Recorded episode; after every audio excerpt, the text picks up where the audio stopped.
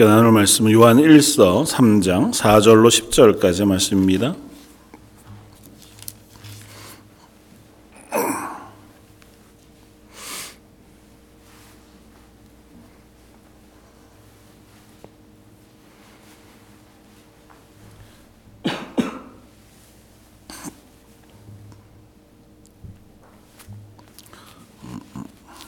요한 1서 3장 4절로 10절까지 우리 차였으면 한 목소리 같이 한번 봉독하겠습니다.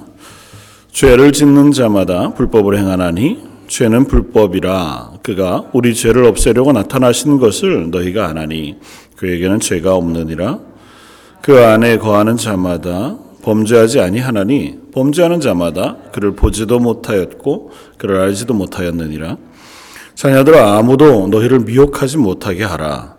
의를 행하는 자는 그의 의로우심과 같이 의롭고 죄를 짓는 자는 마귀에 속하나니 마귀는 처음부터 범죄함이라. 하나님의 아들이 나타나신 것은 마귀의 일을 멸하려 하심이라. 하나님께로부터 난 자마다 죄를 짓지 아니하나니 이는 하나님의 씨가 그의 속에 거함이요 그도 범죄하지 못하는 것은 하나님께로부터 났습니다. 이러므로 하나님의 자녀들과 마귀의 자녀들이 드러나나니 무릇 의를 행하지 아니하는 자나 또는 그 형제를 사랑하지 아니하는 자는 하나님께 속하지 아니하니라. 음, 제가 잘 목이 안 잠기는 사람인데 그러니까 오늘은 찬양을 시작할 때까지 멀쩡했는데 갑자기 목이 너무 잠겨서 조금 혹시 이렇게 명확하게 안 들릴 수도 있겠다 싶습니다. 한번 최선을 다해서 잘 얘기해 보도록 하겠습니다. 음, 요한일서 3장 어, 4절은 4절부터는 또 갑자기 어, 사도 요한의 어투가 좀 바뀌어요. 앞에 소망에 대해서 이야기하고 하나님의 자녀라고 하는 우리들을 향하여 우리는 하나님을 향한 소망을 가진 사람이다고 하는 말을 하고 또 그 소망은 어떤 소망이냐 하면 하나님께서 예수 그리스도를 다시 이 땅에 보내시고 우리를 초청하여 하나님의 나라에 들어가게 하실 소망이라는 것이요. 그래서 반대로 지난주 우리가 함께 나누었던 것은 한편으로는 그 날이 오늘 내게 주어진 이 시간을 심판하게 되어질 것이기 때문에 두려움으로 어, 주님이 오실 날 혹은 우리가 하나님께로 갈 날을 준비하는 삶을 살아야 한다는 것이죠. 뭐 꼭 두려움만이 가장 어, 중요한 감정은 아니겠지만 성경은 거듭해서 두렵고 떨림으로 너희 구원을 이루라고 말씀하시는 것으로 우리가 방종하지 않고 그냥 이 오늘이 계속 반복되어져서 내일도 그냥 괜찮은 하루가 나에게 선물로 주어질 것이라는 착각을 하고 사는 것이 아니라 언제라도 하나님 나를 부르실 수 있다고 하는 사실을 우리 기억하면서 그 하루를 살아가는 것이 너무 중요하겠다고 하는 고백을 어, 했었습니다. 그러나 두려움만이 우리의 삶을 거룩하게 할 것이냐고 하면 성경은 그렇지 않다고 얘기합니다. 오히려 사도 요한은 소망이 우리를 거룩하게 한다고 표현하고 어, 사도 요한은 거듭해서 우리를 향하여 우리는 하나님의 자녀라고 하는 사실들을 어, 선 언하면서 우리를 부르신 부르시는 하나님의 사랑으로의 부르심이라고 하는 것을 명확히 해주고 있다는 거죠. 그래서 저와 여러분들은 이 두 사이에서 여전히 존재하고 있다는 사실을 기억했으면 좋겠다고 생각합니다. 특별히 조나단 에드워드라고 하는 어, 또 위대한 설교가는 이런 고백을 했습니다. 인간의 마음은 사탄이 우리의 구세주 예수 그리스도를 대항해 싸우는 전쟁터이다. 그러니까 세상에 숱한 전쟁들이 있지만 가장 치열한 전쟁이 벌어지는 것은 그리스도인의 마음 속일 것이다고 선언합니다. 물론 그 싸움은 지지 않는 싸움이기는 하지만 지지 않는 전쟁이라고 해서 그 싸움이 없지는 않다는 겁니다. 그러니까 우리는 계속 우리 속에 있는 싸움을 싸우는 삶을 살아갈 수밖에 없다는 거죠.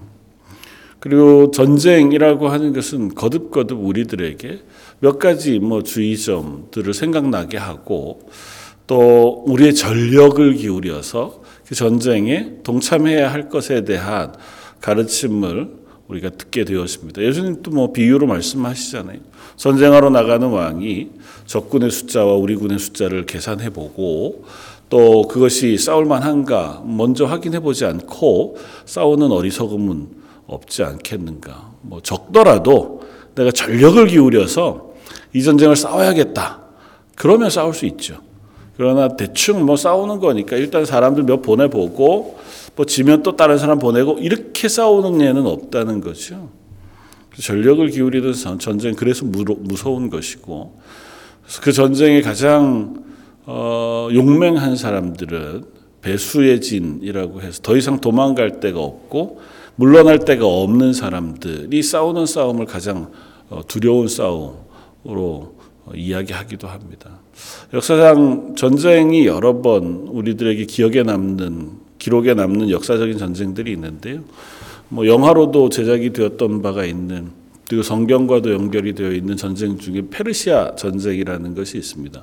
그러니까 그리스라고 하는 도시 국가들과 페르시아 그때는 이제 제국이죠. 어, 성경의 인물로 따지면 다리오 왕, 다리오 왕으로부터 시작해서 어, 크세르크세스, 그러니까 에스더의 남편이 되는 왕으로 연결되어진 한 50여 년 기간 동안에 이 페르시아 제국이 유럽 그리스 쪽을 어, 향해서 전쟁을 걸고 처음에는 페르시아가 완전히 뭐 다 이기는 것 같았다. 결국은 그냥 무승부 비슷하게 페르시아가 진 것처럼 이렇게 끝나고 마는 전쟁 이 바로 페르시아 전쟁인데요. 그 제일 첫 전쟁 중에 하나가 우리가 흔히 잘 아는 마라톤 전쟁이라고 하는 전쟁이 마라톤 평원에서 어, 일어난 아테네라고 하는 도시국가와 페르시아 사이에서의 전쟁. 그것 때문에 이제 뭐 마라톤이라는 경기가 생겼다잖아요. 그 마라톤 평원에서 아테네까지 거리가 40km 정도쯤 되는데 나중에 그게 이제 42.19km를 달리는 어, 것으로 되는데 흔히 알기는 그 승전의 소식을 전하러 어, 뛰어온 사람이 걸어온 뛰어온 거리 그 40km를 이제 그걸 기념해서 이제 달리기로 달린다 그렇게 이제 알려져 있지만 원래는 그렇지 않고 실제 그 거리를 뛴 것은 군인이었습니다 전체 군인 아테네는 사실은 되게 작은 국가였고 페르시아에 비하면 페르시아는 이 그리스와의 전쟁을 시작하면서 아테네를 먼저 치려고 했고 그 아테네 앞쪽에 있는 바다를 향해서 대규모 함대를 띄워서 갔다고 해요. 그리고 갈 때 이미 이 전쟁은 이긴 거다라고 하는 마음을 가지고 어, 가서 가는 함대 중에 하나에다가 승전비로 세울 대리석들을 미리 깎아가지고 싣고 갈 정도로 뭐 이 전쟁은 해보나 마나 싸움이 안 되는 그, 그럴 수밖에 없는 게 페르시아는 대단히 큰 제국이었고 그리스는 아직도 몇 개의 도시 국가 우리가 잘 아는 뭐 아테네, 스파르타 뭐 이런 국가들이 이제 도시들이 어, 연합해 있는 데였고 그것도 하나의 국가는 아니었으니까요. 아테네를 공격하기 전에 이미 페르시아는 그리스의 몇몇 도시들을 점령해서 그 안에 이미 통치를 하고 있었던 터라 아테네도 쉽게 그래서 뭐 굳이 전쟁하려고 하지 않습니다. 그 위용을 보여주고 항복 선언을 받아내면 조약하고 이제 그 다음 도시로 가고 이제 이럴 심산으로 아테네 앞바다로 가지 않고 이 마라톤 쪽으로 해서 배를 태요. 아테네에서는 이제 얘기가 이 전쟁을 싸울 거냐, 항복할 거냐 의견이 분분했는데 뭐 싸워봤자 계란으로 바위치기죠. 그러니까 다 항복하자는 쪽으로 어, 의견이 다 모아졌습니다. 근데 딱 한 사람만 거기에 반대를 했다고 합니다. 밀테 아 밀테아데스라고 하는 인물인데 이 사람은 원래는 그리스 사람이었지만 페르시아에 점령당한 도시에서 페르시아군 장군으로 어, 있다가 그 사람들을 모아서 페르시아의 반역을 꾀하다가 결국은 들켜서 도망쳐 나와. 이 아테네에 와가지고 이제 있는 사람이었다고. 그러니까 그 사람 속에는 페르시아와 싸워야 되겠다고 하는 아주 열심히 있었던 것 같고, 그러니까 이렇게 저렇게 해서 항복을 하느니 한번 최대한 싸워봅시다라고 하는 의견을 이 아테네 왕에게 피력을 하고. 그래서 이 사람이 어 이제 장군이 장수가 되어서 어 아테네 군대를 끌고 마라톤 평원에 가서 전쟁을 했다는 거죠.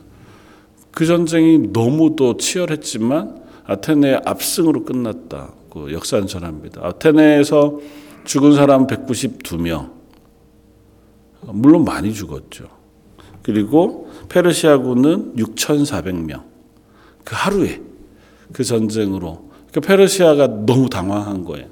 그 배를 물려서 어, 도망친 게 아니라 그러면 그 군대를 어디로 갔냐면 이 아래쪽에 있는 아테네 앞으로 가서 아테네를 바로 칠 생각을 했습니다. 이 배가 움직이는 걸 보고 이 아테네 군이 이제 이 아테네를 지키고 있는 사람 하나도 없으니까 군인은 다 여기 와 있고 저 군대가 저 아테네를 향해 가면 큰일 나잖아요. 그러니까 자기 자녀들이 있고 가족들이 있으니 목숨을 걸고 거기서부터 뛰기 시작했답니다. 그 군대가 창 칼을 들고 뭐 갑옷을 입은 채로 그렇게 뛴 게 40km. 놀랍게 그 사람들이 이 페르시아 군대보다 더 먼저 도착했다는 거예요. 페르시아 군이 그래도 칠 수 있었겠지만 저렇게까지 목숨을 걸고 덤비는 아테네 사람들을 치지 않고 결국 패해 돌아갔다고 하는 이야기가 어, 아테네 전쟁 첫 마라톤 전쟁의 이야기라고 전해집니다. 그러니까 다시 말하면 목숨을 걸고 뭔가 도망할 수밖에 없는 더 이상 테러가 없는 상태에서 싸우는 싸움만큼 두려운 싸움은 없는 거죠. 오늘 본문에 우리가 그리스도인으로 사는 싸움 에 대한 이야기를 요한이 하는데 우리의 싸움은 어떤가고 하는 질문을 한번 해보고 싶어요. 느닷없이 요한은 어떤 말로 연결이 되어 오늘 이야기를 쓰냐 하면 어, 3장 3절에 주를 향하여 이 소망을 가진 자마다 그의 깨끗하신과 같이 자기를 깨끗하게 하느니라. 그 하는 겉면 뒤에 죄를 짓는 자마다 불법을 행하는 자니 죄는 불법이라. 죄를 짓지 말아라 그 하는 말을 함과 동시에 조금 더 넘어가서 8절에는 죄를 짓는 자는 마귀에 속한 자니 마귀는 처음부터 범죄함이라 그러면서 아예 이분법적으로 이야기합니다. 한 사람은 하나님으로부터 난 자, 9절에 하나님께로부터 난 자마다 죄를 짓지 아니하니 이는 하나님의 씨가 그 속에 거함이고 범죄하지 못하는 것은 하나님께로부터 났기 때문이다. 그러니까 하나님께 속한 자, 하나님의 자녀가 있고 또 한쪽은 마귀의 자녀들이 있고 마귀의 자녀들은 마귀에게 속했으므로 범죄하는 자다라고 씁니다. 사도 요한이 좀 과격하게 구분하지만 사도 요한의 입장에서 이 땅에 살아가는 사람을 둘로 나누자면 하나는 하나님께 속한 자와 또 하나는 마귀에 속한 자라고 구분하고 있다는 거죠. 뭐 다른 표현도 있을 수 있죠. 경건한 자와 불경건한 자.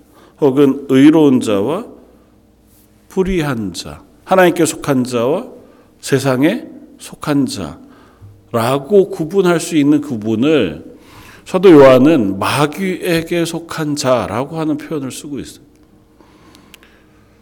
마귀가 있습니까? 있죠. 성경이 분명히 있다고 말하니까. 마귀는 뭘까요?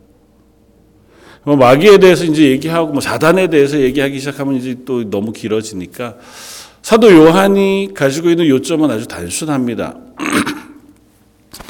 우리가 범죄하는 것, 그 범죄는 그냥 실수일 수 없다 라고 하는 이야기를 사도 요한이 하되 실수일 수 없다는 얘기를 이 죄의 근원을 쫓아 가서 이야기하려고 하다 보니 제 근원인 이 사단, 의 이야기를 하고 있는 거예요. 그러니까 그 사단이 어떤 세력을 가지고 나는 죄를 범하지 않으려고 노력하는데 내 속에 억지로 막 푸시해가지고 나를 할 수 없게 범죄하게 하느냐.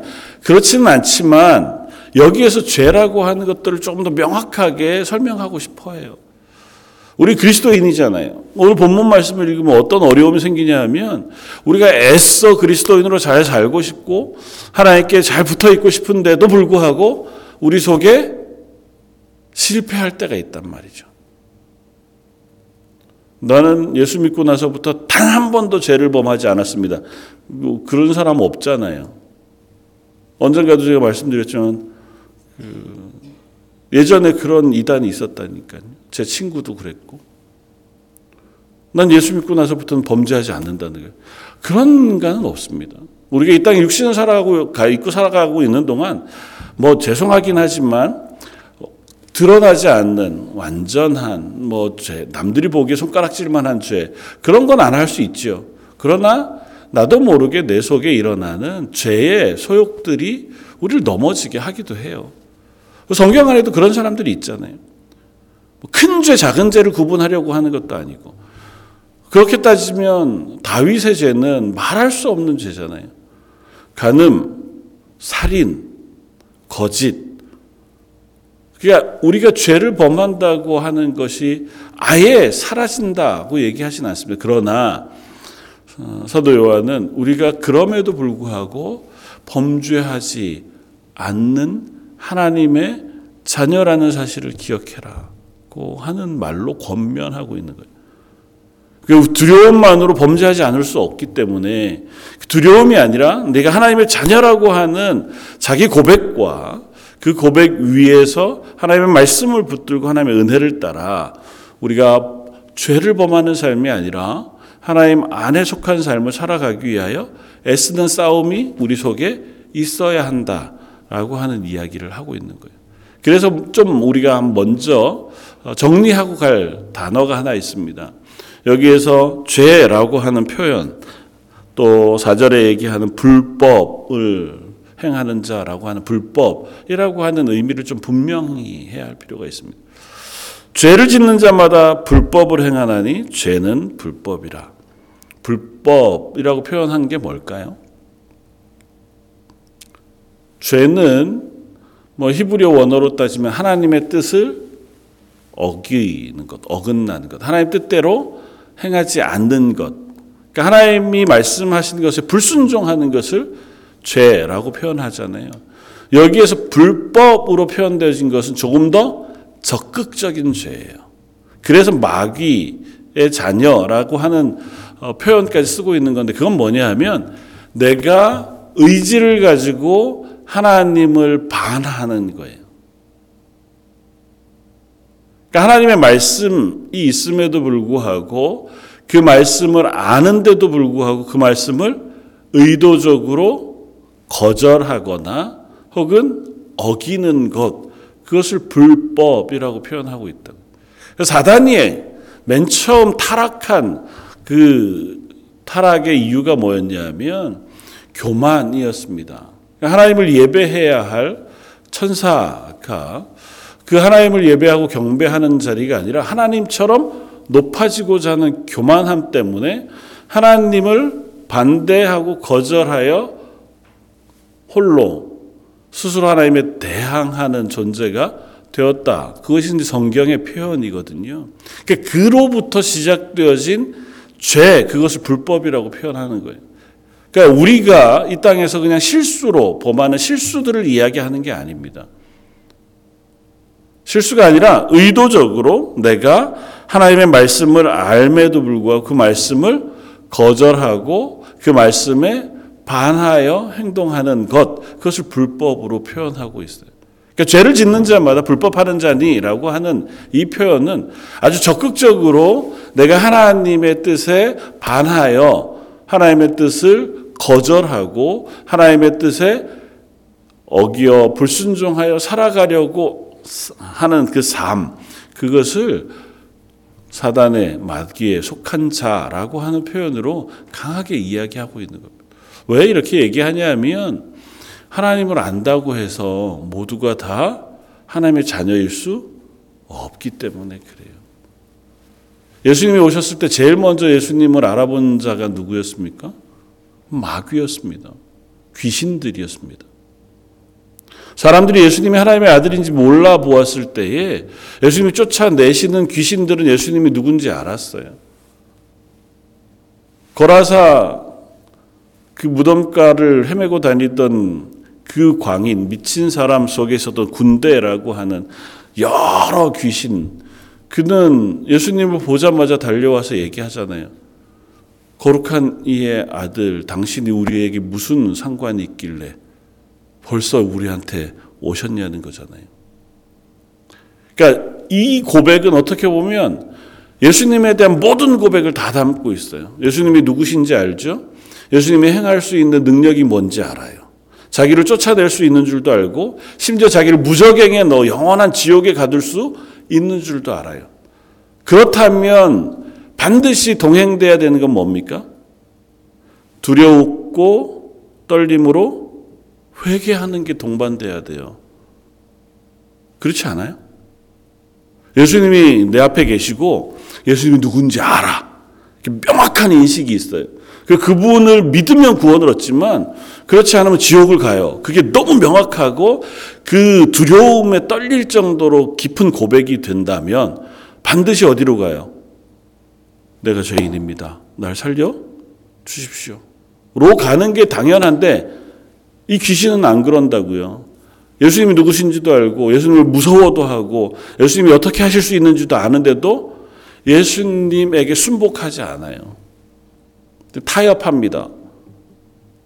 좀 나를 놓아두시면 안 되겠습니까? 아직 내가 해야 할 일이 많습니다.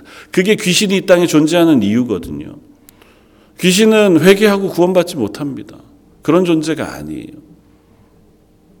그들이 이 땅 가운데서 하나님의 사람들을 미혹하는 일을 합니다. 그러기에 그들은 하나님을 명확히 알아도 하나님의 말씀 명확히 알아도 그 하나님의 말씀에 순종하거나 돌이키지 않습니다.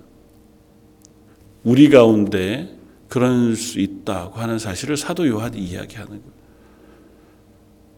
우리 가운데 이 귀신 혹은 사단, 이 마귀 처럼 그들로부터 미혹을 받았던 그들의 도전을 받아 그 마음이 우리 속에 심겨져 죄가 되었던 그것이 우리로 하여금 하나님을 거절하고 하나님의 말씀을 거절하고 하나님의 구원을 거절하는 자리로 우리를 옮겨가게 한다고 하는 사실을 너희가 기억해야 한다는 것. 그럼 어떻게 해야 하나요? 두려워하지 말고 네가 어디에 속했는가를 확인해 보라는 겁니다. 우리는 누구라고요?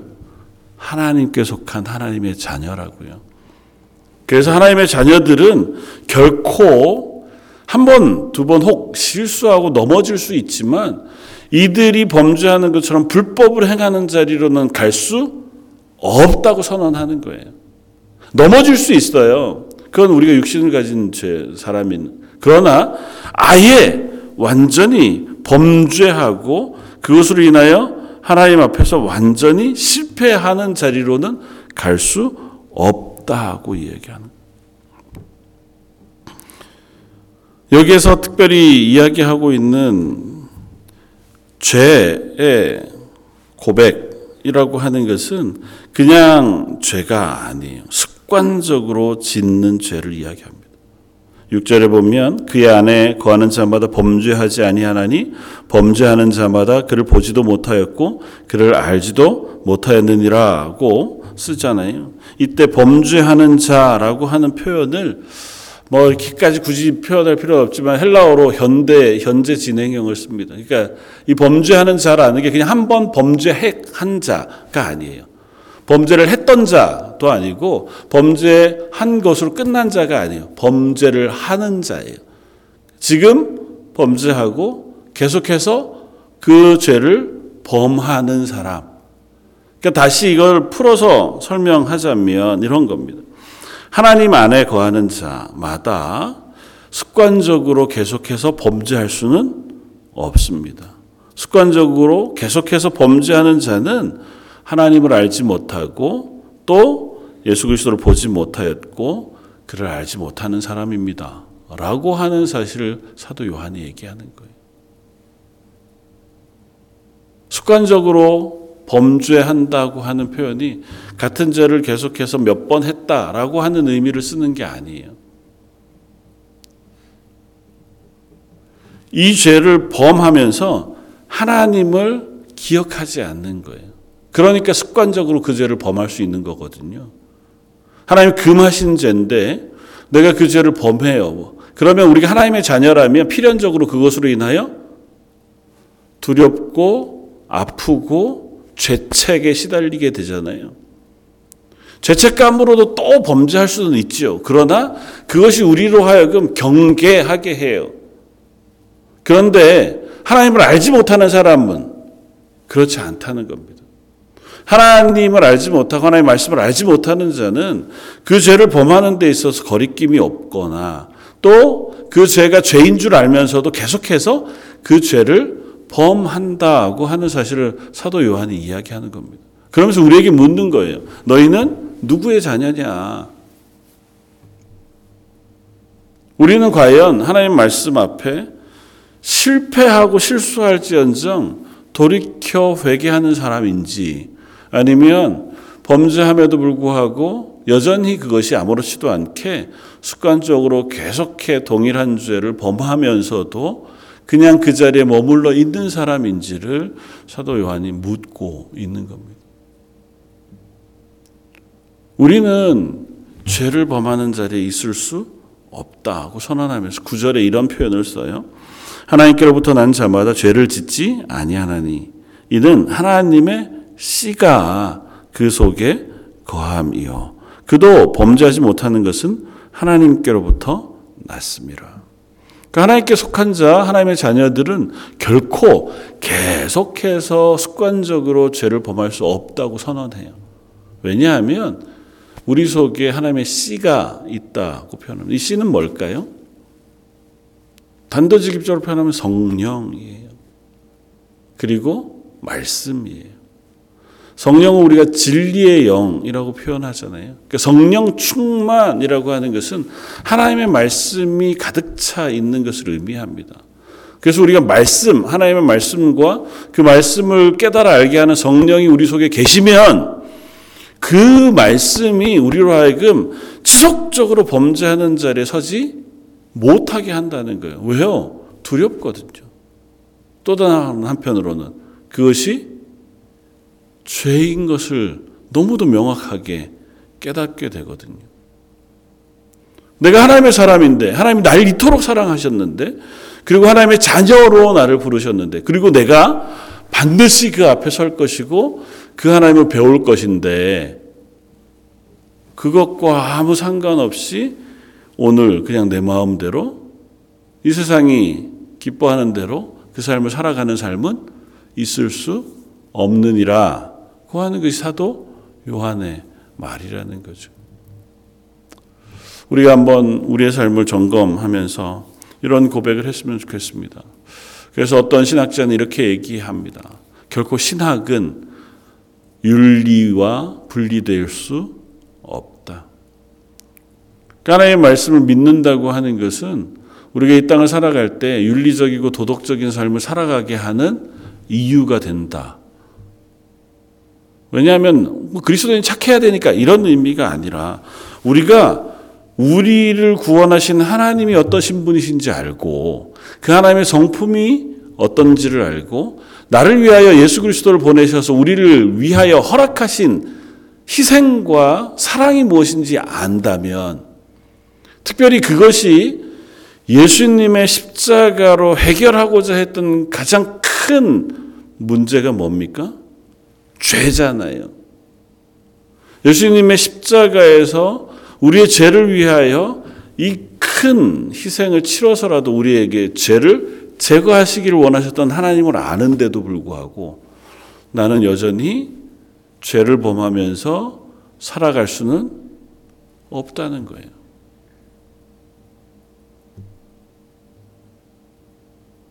난 예수님을 사랑합니다. 난 하나님을 압니다. 그리고 하나님의 은혜를 구하면서 살아가지만 내 삶 속에는 그럼에도 불구하고 여전히 내 욕심대로 내 탐욕을 따라 혹은 세상에 잘못되어진 죄악의 습관을 좇아서 매일 반복하여 그 죄의 자리에 서는 것이라는 삶은 있을 수 없다는 겁니다. 물론 성숙 한 신앙인이 되어 가는 과정 속에 우리는 그것들을 조금씩 조금씩 우리 속에 자라가게 하게는 하겠죠. 그러나 현대 사회로 오면서 또 교회 안에서 그리스도인으로 살면서 자주 이 둘 사이를 우리가 분리하는 것 같아 보입니다. 뭐 그리스도인이라고 다 착할 수 있나? 어, 우리라고 세상 살아가는데 특별한 딴 방법이 있는 건 아니지 않아? 어, 뭐 다른 방법이 있어서가 아니고 내가 믿는 하나님이 어떤 분이신지 우리가 알고 그 하나님이 나를 하나님의 자녀로 삼기 위하여 희생하신 예수 그리스도의 십자가가 무엇인지를 안다면 그리고 그 십자가에서 예수님이 없애기를 원하셨고 제거하기를 원하셨고 또 해결하기를 원하셨던 것이 무엇인지 안다면 우리가 다시 그 죄로 돌아가는 어리석은 사람은 될 수 없다고 하는 사실을 사도 요한이 얘기하면서 그래서 사도 요한은 이렇게 이야기합니다. 이러므로 하나님의 자녀들과 마귀의 자녀들이 드러나나니 무릇 의를 행하지 않는 하는 자나 또는 그 형제를 사랑하지 아니하는 자는 하나님께 속하지 아니하니라. 하나님께 속한 사람은 어, 완전하지 않지만 하나님이 의로우신 것처럼 의를 행하며 살아가려고 애쓰는 사람이고 또 형제를 사랑하는 일에 목숨을 거는 사람이라는 겁니다. 이건 우리 속에 일어난 전쟁이 또 다른 한편에 우리 속에 일어난 싸움입니다. 이 싸움을 적당히 하는 방법은 없습니다. 배수의 진을 치고 우리가 싸워 나아갈 때에 하나님 분명히 우리의 싸움을 승리하게 하실 겁니다. 그러나 이 싸움에 소홀하게 되는 순간 어느 순간 사단이 우리의 발목을 잡아서 우리를 넘어지게 하기도 하고 실망하게 하기도 합니다. 완전하게 우리를 사단의 자식의 자리로 끌어가지는 못할지언정 우리가 하나님의 부르심 앞에서 완전하게 하나님의 부르심 앞에 설 수 없도록 무력하게는 만들 수 있는지 모르겠어요. 저와 여러분들이 2024년 한 해가 매일매일 하나님의 은혜를 구하며 기도하되 우리 속에 하나님 하나님이 부르신 부르심 앞에 담대히 달려갈 수 있는 힘을 허락해 주십시오. 그리고 말씀 앞에 흔들리지 않고 순종할 수 있는 힘도 허락해 주십시오. 우리를 유혹하는 유혹들이 우리의 발목을 잡지 않도록 그것들을 능히 싸워 이길 수 있도록 우리에게 믿음을 더해 주십시오. 이렇게 기도할 수 있는 저와 여러분들이었으면 좋겠습니다. 수고하며 싸우는 싸움, 그러나 두려움만이 아니라 하나님이 반드시 이기겠다고 약속하신 약속의 소망을 붙들고 또 나를 위하여서라면 무엇도 아끼시지 않는 그 하나님의 부르심을 기억하면서 하나님 내가 오늘도 한번 멋지게 싸워 보겠습니다. 그리고 내 속에 일어나는 것들과 내 삶 속에 도전해 오는 것들 앞에 하나님 자녀인 것을 선포하고 증명하며 살아가는 삶을 살아보겠습니다. 그렇게 고백하는 저 여러분들 되시기를 주님의 이름으로 부탁을 드립니다. 다시 한 번 더 기도하시겠습니다. 하나님 저희를 하나님의 자녀라 불러주시니 감사합니다.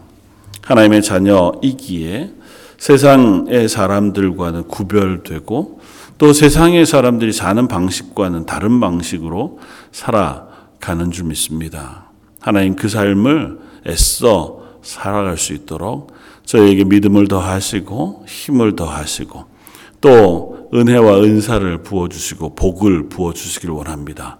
그래서 하나님만 붙들고 하나님 주신 소망을 향하여 우리의 걸음을 걸어갈 수 있게 주시길 원합니다. 가끔은 저희를 넘어지게 할 만한 일들이 생기고 저의 발목을 잡는 도전들이 있을지라도 능히 그 싸움을 어, 기쁨으로 담대하게 싸워내는 제 런던 제일장로교 모든 성도들도 되게 하여 주옵소서. 모든 말씀 예수님 이름으로 기도드립니다. 아멘.